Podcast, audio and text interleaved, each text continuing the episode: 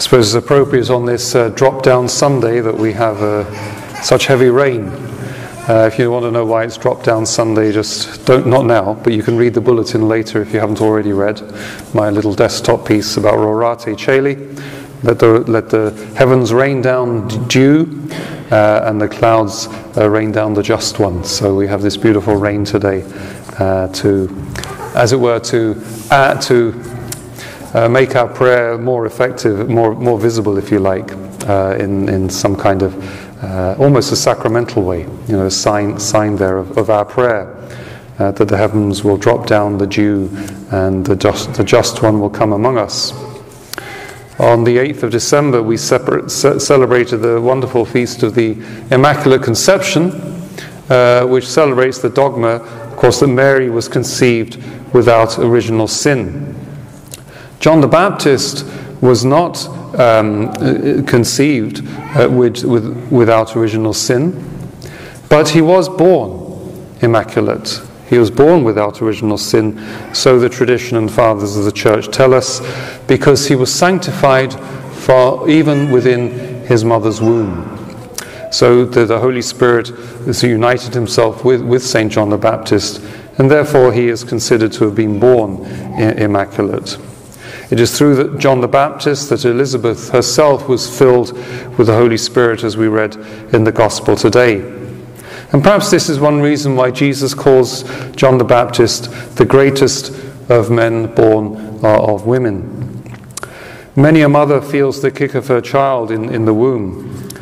Uh, John's leap must have been remarkable for St. Luke to mention it remarkable for the occasion which uh, provoked it and for its energetic nature.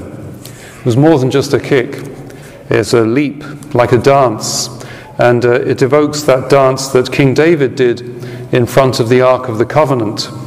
And uh, we, have, we have here really Our Lady, who is the Ark of the New Covenant, bearing within herself the Son of God, approaching and so, just as King David danced in front of the Ark of the Covenant, so John the Baptist, within the womb of his mother, dances before this Ark of the New Covenant, uh, Mary coming to visit uh, her cousin Elizabeth. The unborn John recognizes the approach of the unborn Jesus, who is yet no more than an embryo in the womb of Mary. He already points out, as it were, the Lamb of God, as he will point out later to his disciples Behold the Lamb of God when Jesus appears for baptism. And Elizabeth, filled with the Holy Spirit, knows that Mary is not simply a cousin paying her a visit, but that she bears within her the Lamb of God. Mary is, as the Greeks like to call her, the Theotokos, the God bearer. As far as we know, Elizabeth did not receive any revelation of this fact. Our Lady had had it revealed to her through Gabriel, that Saint Gabriel, that that her cousin Elizabeth was already in her sixth month. We don't hear about Elizabeth being told, "Well, Mary has just conceived." Uh, so she must have received this directly from the Holy Spirit to be able to recognize Mary as the God bearer, to recognize Mary as the mother of her Lord.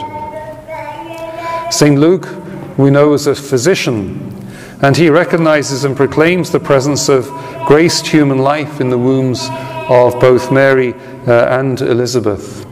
Of course, the Son of God himself, the source of all grace in the womb of Mary.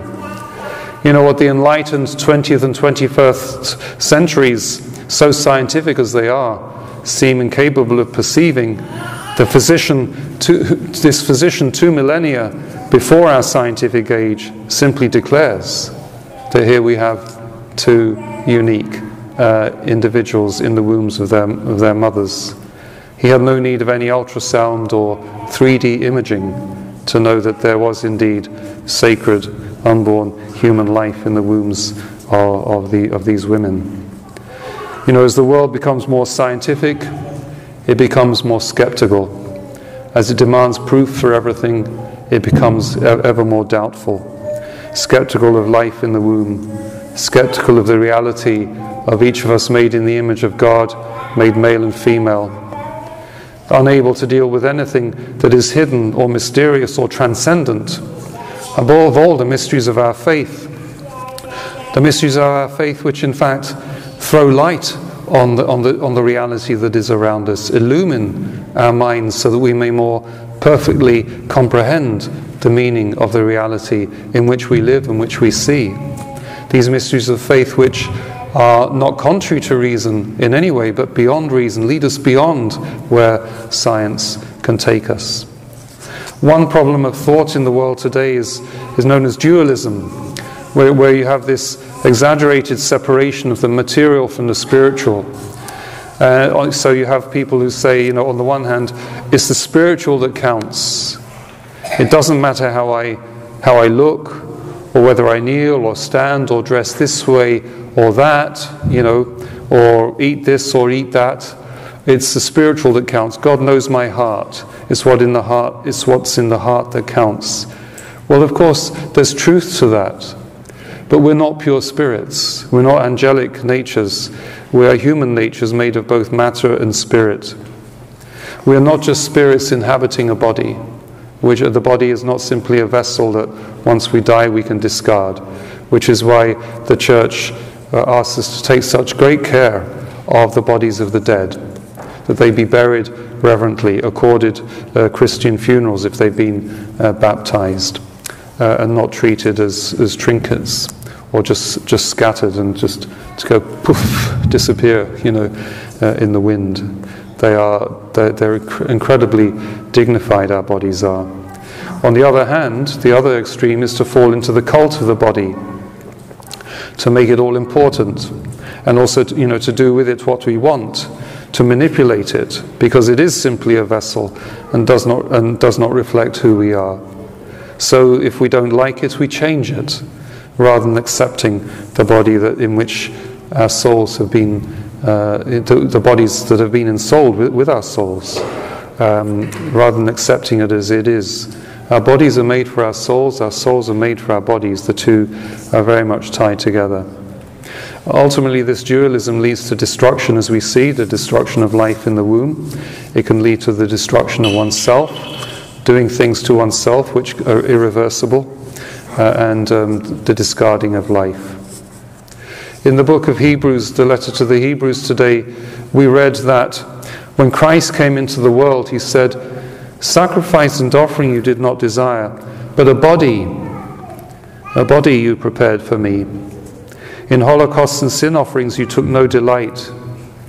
Then I said, As is written of me in the scroll, Behold, I come to do your will, O God. The Son of God, who is pure spirit, assumed a body. And it was by assuming a body that the Son of God gives the fullness of obedience to his Father. This is really the, the, the, the culminating moment of creation. The whole of creation was meant for this.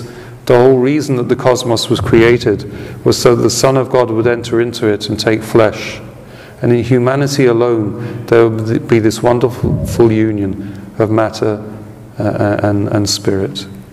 This was the plan, and the Son of God, eternally obedient to the Father, took flesh and really gave the fullness of his obedience to the Father, as we read in that uh, uh, excerpt from, from the letter to the Hebrews Behold, I come to do your will, O God. Through his obedience to the Father in the flesh, in a body, the whole of the human race is brought into or called into obedience to the Father.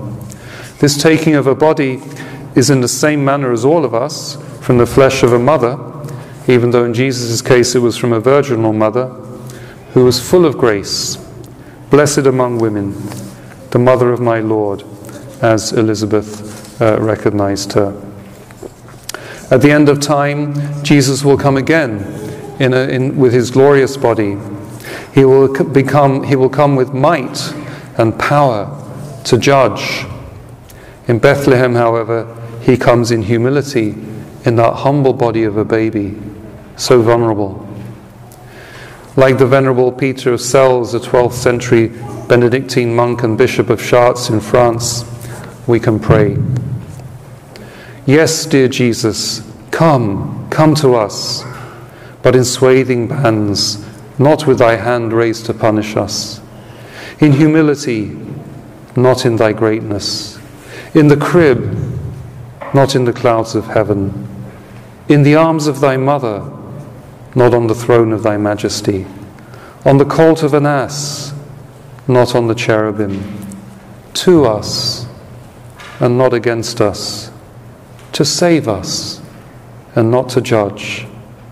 To visit us in thy peace, not to condemn us in thy anger. If thou comest unto us thus, O Jesus, it is not from thee, but to thee that we will flee.